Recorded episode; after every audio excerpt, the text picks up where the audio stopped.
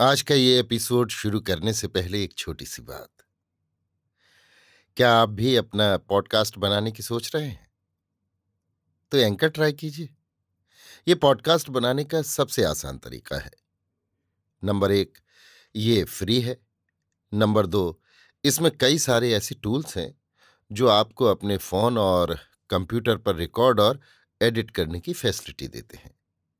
Number तीन आप अपने पॉडकास्ट को डिस्ट्रीब्यूट भी कर सकते हैं, जिससे इसे स्पॉटिफाई और दूसरे प्लेटफॉर्म पर सुना जा सके। तो डाउनलोड कीजिए फ्री एंकर ऐप या विज़िट कीजिए एंकर डॉट एफ़ पर अपना पॉडकास्ट स्टार्ट करने के लिए। ये तो थी एक छोटी सी जानकारी, और अब शुरू करते हैं एपिसोड का सिलसिला। तो आज के एपिसोड में लीजिए सुनिए आचार्य चतुर्सेन शास्त्री के लिखे उपन्यास सोमनाथ के तैतीसवें भाग कूट मंत्र को मेरी यानी समीर गोस्वामी की आवाज़ में। उसी रात में, उसी नगर में एक दूसरा ही कार्य हो रहा था। अनहिल्य पाटन के एक एकांत भाग में एक बहुत पुरानी भग्न अट्टालिका थी। अट्टालिका बिल्कुल सूनी और बेमरम्मत थी। ये नहीं कहा जा सकता था कि इसमें किसी मनुष्य का निवास है। अट्टालिका का मुख्य द्वार सदैव बंद रहता था। उसके आसपास घास फूस उगाई थी और स्पष्ट था कि मुद्दत से ये द्वार खुला ही नहीं था। परंतु वास्तव में बात ऐसी न थी। इस समय इस अट्टालिका में चार व्यक्ति उपस्थित थे। जिस कक्ष में ये लोग बैठे थे, वो एक प्रकार से सुसज्जित था। दीपक का प्रकाश उस कक्ष में फैल रहा था। कक्ष के बाहर एक सशस्त्र योद्धा सावधानी से पहरा दे रहा था। चारों मनुष्य धीरे धीरे बातचीत कर रहे थे। परंतु उनकी चेष्टा से ये प्रकट था कि वे किसी व्यक्ति के आने की प्रतीक्षा कर रहे हैं। अर्धरात्रि व्यतीत हो गई थी, परंतु ये चारों व्यक्ति मनोयोग से अपनी बातचीत में संलग्न थे। इनमें एक तरुण व्यक्ति, श्यामवर्ण, तेजस्वी, नीलकांत मणि की आभा धारण किए था। उसकी बड़ी बड़ी काली चमकदार आँखें उसकी बुद्धिमत्ता और साहस को प्रकट करती थीं। उस पुरुष का अंग गठित, नाक नुकीली और कंठस्वर गंभीर घोषयुक्त था। उस वीर पुरुष को पाठक इस उपन्यास के आरंभ ही में देख चुके हैं। ये गुर्जर का प्रसिद्ध बाणबली युवराज भीमदेव चालुक्य था। अभी इसकी आयु केवल छब्बीस वर्ष की थी, परंतु अपने गांधीर्य तेज और वैशिष्ट से वो हज़ारों मनुष्यों के शीर्ष स्थान पर सुशोभित होता था। दूसरा एक प्रौढ़ावस्था का गौरवर्ण, दीर्घाकार और तेजस्वी राजसी व्यक्ति था। इसकी बड़ी बड़ी राजसी आँखों में लाल डोरे, इसकी ऐश्वर्य भावना, प्रताप और विलास की सामर्थ्य को प्रकट कर रहे थे। ये एक दृढ़ निश्चय, वचन प्रतिपालक, स्थिर बुद्धि और वीर पुरुष था। ये गुर्जरेश्वर चामुंड राय का ज्येष्ठ पुत्र वल्लभ देव था। तीसरा पुरुष एक तेजस्वी तरुण था। इस पुरुष की आकृति में सौंदर्य, शौर्य, दृढ़ता और भावुकता का अद्भुत सम्मिश्रण था। ये सादा श्वेत वस्त्र पहने, एक तलवार सामने रखे, चुपचाप वार्तालाप में योग दे रहा था। यही पुरुष आबू के प्रसिद्ध मंदिर का निर्माता, गुर्जर मंत्री विमल देव था। चौथा पुरुष एक कृष्णतनु ब्राह्मण था। उसकी मुखाकृति विशेष आकर्षक न थी, परंतु उसकी प्रत्येक बात से विचारशीलता टपकती थी। वो बहुत धीरे धीरे नपीतुली बात कहता था। यह अधेड़ अवस्था का पुरुष गुजरात का चाणक्य कहलाता था। इसका नाम चंड शर्मा था और ये गुर्जर राज्य का महासंधि वैग्राहिक था। भीमदेव बाणबली ने कहा, काका, महाराज की जो दशा है, उससे तो अब कुछ आशा नहीं है। अब गुजरात की मान रक्षा के लिए आप ही को कुछ करना होगा। इस समय तो हम भीतरी और बाहरी शत्रुओं से घिरे हुए हैं। अब यदि हम महाराज पर ही निर्भर रहे तो बस हो चुका। कुमार, तुम्हें यह नहीं मालूम कि आज ही महाराज ने तुम्हें और युवराज को बंदी करने की आज्ञा दी है? वल्लभदेव ने कहा, किस अपराध पर? अपराध की क्या बात है युवराज? जैसे जिसने महाराज के कान भर दिए, महाराज को वही सूझ गया। अब तो वे ये विश्वास किए बैठे हैं कि आप और कुमार मिलकर महाराज को राजचित करने की साठगांठ कर रहे बस इसी अपराध पर। तो कर नहीं तो डर नहीं। इन बातों से हम भय क्यों करें? परंतु युवराज, अविवेक के सम्मुख विवेक नहीं चलता। जहाँ अविवेक है, वहाँ विवेक सावधान रहता है। आपका कार्य यही है कि भविष्य को विचारें और समझें कि गुजरात के महाराज चामुंड राय नहीं, आप हैं। परंतु अभी तो भीतरी बाहरी शत्रुओं की बात है ना। सबसे पहले गजनी का महमूद। वो आ रहा है। घोगा वापस आकर रच चुके। उन्हें पदाक्रांत कर अब वो सपाद लक्ष्य पहुँचना चाहता है। महाराज धर्म गजदेव उसके सम्मुख होने को तैयार बैठे हैं। परंतु महमूद के प्रचंड सवारों से हमें असावधान न रहना चाहिए। महमूद को मैं देख चुका हूँ। वो साहसी, एकाकी ही सोमनाथ पट्टन छद्म वेश में चला आया था। परंतु सर्वज्ञ की दृष्टि से छिपा नहीं। दुख इतना ही है कि मेरी तलवार से जीता बच गया। तो दुख क्या है कुमार?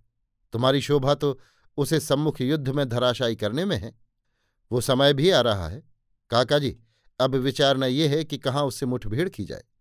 क्या हम सपाद लक्ष्य चलें या नांदोल, या उसे पाटन तक आने दें? चंद्र शर्मा ने कहा, कुमार, अब पहले तनिक भीतरी मामलों पर भी दृष्टि दो, तभी इस प्रश्न का हल मिल सकता है। पहले नांदोल की बात ही विचारो। विचारना क्या है? नांदोल का अनहिल राज तो हमारे मामा का बेटा है, संबंधी है, फिर पाटन का सामंत है, वल्लभदेव ने कहा। और यदि ऐसा ना हो, दामू मेहता ने तभी कक्ष में प्रवेश करते हुए कहा। सबने मेहता को और आश्चर्य से देखा। चंद्र शर्मा ने कहा, आओ दामू मेहता, हम तुम्हारी ही प्रतीक्षा कर रहे थे, पर तुम्हारे इस कथन का अभिप्राय क्या है? यही कि नांदोल के महाराज अनहिल राज पाटन की गद्दी के संबंधी और हितैषी नहीं है। सामंत भी नहीं है। वे केवल महाराज कुमार दुर्लभदेव के संबंधी हैं। ये कैसे दामो? महाराज, अभी तक तो हमें विदेशी शत्रुओं और पड़ोस के शत्रुओं से ही निपटना था। अब रक्त के शत्रुओं से निपटना उससे भी अधिक आवश्यक हो गया है। दामोदर पहेली न बुझाओ, स्पष्ट कहो। तो महाराज, स्पष्ट ही कहता हूँ, राजधानी में गहरा षड्यंत्र चल रहा है, जिसका सारांश ये है कि महाराज को विष देकर मार डालने तथा आप और कुमार को बंदी करने की योजना बना ली गई है। आप यहाँ उपस्थित हैं, इसका भी पता शत्रुओं को चल गया है। किंतु वे शत्रु हैं कौन? महारानी दुर्लभ देवी, नांदोल के राजा अनहिल्य राज और जैनयति जिंदत्त सूरी। ये तुम क्या कह रहे हो मेहता? उनके सहायक हैं वीकण शाह, गुजरात के महामंत्री और महाराज की नाक के बाल, बालचंद खवास। परंतु इसका प्रमाण? मेरा वाक्य ही प्रमाण है, महाराज। मैं अभी शत्रुओं के गुप्त षड्यंत्र को आँखों से देख कर आ रहा हूँ। तब इसका उपाय? उपाय पीछे सोचा जाएगा। अभी जो बात चल रही है, वही हो। तो नांदोल के अनहिल राज का विचार पाटन से विद्रोह करने का है? ये तो स्पष्ट है, महाराज। वे सब मिलकर राजकुमार दुर्लभदेव को पाटन की गद्दी देने की सोच रहे हैं। तो सबसे प्रथम यही विषय विचारने योग्य है? नहीं, महाराज। सबसे प्रथम विचारणीय बात यह है कि गजनी का अमीर, जो गुजरात को दलित करने आ रहा है, उसकी रोकथाम होनी चाहिए। वो किस प्रकार? इस प्रकार, महाराज, कि पाटन की उत्तर दिशा का दिक्पाल सिंधुपति हम्मुख देव, पश्चिम का अर्बुद्रेश्वर और पूर्व में नांदोल सपाद लक्ष्य पर तुम्हारे कथन से तो ये स्पष्ट है कि नांदोलपति अनहिल राज ने पाटन की सत्ता का त्याग कर दिया है। और अर्बुदेश्वर धुंधुकराज ने भी। अरे, ये कैसे? उसने मालवराज का आश्रय लिया है। किंतु मालवराज भोज तो आजकल वेद पाठ में है ना? हाँ महाराज, धुंधुकराज भी वही हैं। अरे तो ये पाटन के विरुद्ध एक त्रिपुटी तैयार हो रही है। और उधर गजनी का महमूद दल बादल ले पाटन पर धसा चला आ रहा है। और भी एक बात है। क्या? कृष्णदेव बाला प्रसाद के पास नांदोल गया है। तो इसका ये अर्थ है कि अर्बुदाचेल की राजधानी में राजा भी नहीं है, युवराज भी नहीं।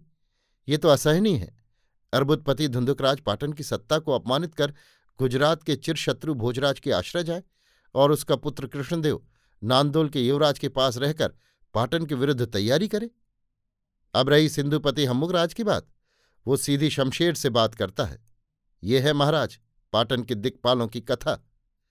अब पाटन की कथा कहो दामू मेहता। महाराज, चामुंड राय के तो वही रंग ढंगे आपके विरुद्ध ये षड्यंत्र तो हो ही रहा है और महाराज ने आपको बंदी करने का आदेश दे दिया है। भावी आपत्ति से वे सर्वथा बेखबर हैं। उधर रनवास में षड्यंत्र चल रहे हैं। सबसे प्रथम महाराज की प्राण रक्षा तो होनी ही चाहिए दामो, युवराज वल्लभ देव ने व्यग्र भाव से कहा। तो महाराज आप आज्ञा दीजिए कि महारानी दुर्लभ देवी को बंदी कर लिया जाए। विमल और तुम जैसा ठीक समझो, उसी भांति महाराज की प्राण रक्षा की व्यवस्था करो। परंतु ये ध्यान रखो कि राज परिवार की बदनामी सर्वसाधारण में न होने पाए। तो महाराज आप निश्चिंत रहें। इस षड्यंत्र को विफल करने का प्रयत्न मैं कर लूँगा। परंतु महामंत्री विकण शाह की जिम्मेवारी विमलदेव शाह अपने पर लें तो ठीक है। जैसे आप पाटन के भावी महाराज हैं, वैसे विमलदेव शाह पाटन के भावी महामंत्री हैं। ये तो ध्रुव है। विमलदेव ने कहा, मैं महामंत्री से निपट लूँगा मेहता। अब बाहर की बात कहो। पहले नांदोल। वहाँ मेरा पुरुष गया है, समय पर समाचार मिल जाएगा। ठीक, अर्बुद, वहाँ से भी आप निश्चिंत रहें, सब सूचनाएँ मिल जाएँगी। तो अब रहे सिंधुराज और मालवराज भोज, सिंध पर अभियान करें कुमार भीमदेव। ये ठीक नहीं होगा। पहले अर्बुदेश्वर और नांदोल राज ठीक हों, तब तीनों की संयुक्त सैन्य लेकर। परंतु इधर गजनी का अमीर जो आ रहा है, उससे प्रथम ही तीनों दिशाओं में दिक्पालों की दृढ़ स्थापना हो जानी चाहिए। परंतु कैसे? कल्पना कीजिए कि मालवराज भोज और नांदोलपति अनहिलराज तथा धुंधुकराज की त्रिपुटी पाटन पर चढ़े तो? तो भारी पड़े। फिर गजनी का दुर्दांत अमीर है। उसके लिए हमें अपनी शक्तियाँ सुरक्षित रखनी आवश्यक हैं। तब तो बहुत कुछ मालवराज के निर्णय पर निर्भर है। ऐसा ही है। तब मालव पर ही पहले अभियान हो। ये क्यों? अभी मालव में चर जाए। ये भी ठीक है, परंतु चर विद्वान, प्रतिभाशाली और राजनीतिपटु होना चाहिए। महाराज मालवराज की सभा में जाने योग्य व्यक्ति पाटन में एक ही है, भस्मांक देव। तो दामो, भस्मांक को तुरंत मालव भेजो और ऐसा करो जिसमें अभी ये बाहरी कलह टले, पहले गजनी का अमीर और पीछे और कुछ। ऐसा ही होगा महाराज, परंतु आप भी अभी इसी क्षण यहाँ से प्रस्थान कीजिए, केवल एक प्रहर रात्रि शेष रह गई है। आपको सूर्योदय होने से पूर्व ही सिद्धिस्थल पहुँच जाना चाहिए। यहाँ हम और विमलदेव शाह सब ठीक ठाक कर लेंगे। आप राधनपुर में सैन्य संग्रह करना प्रारंभ कर दें, सिद्धस्थल त्याग दें। अब दुर्लभ राय पर भरोसा नहीं किया जा सकता। तब हमारे अश्व मंगाओ दामो। सब लोग उठे। महाराज कुमार भीमदेव और वल्लभ देव अश्व पर सवार हो गुप्त मार्ग से वहाँ से चल दिए। उनके पीछे दो अश्वारोही और चले। इसके बाद चंड शर्मा, दामोदर मेहता और विमलदेव अपने अपने पथ पर चले।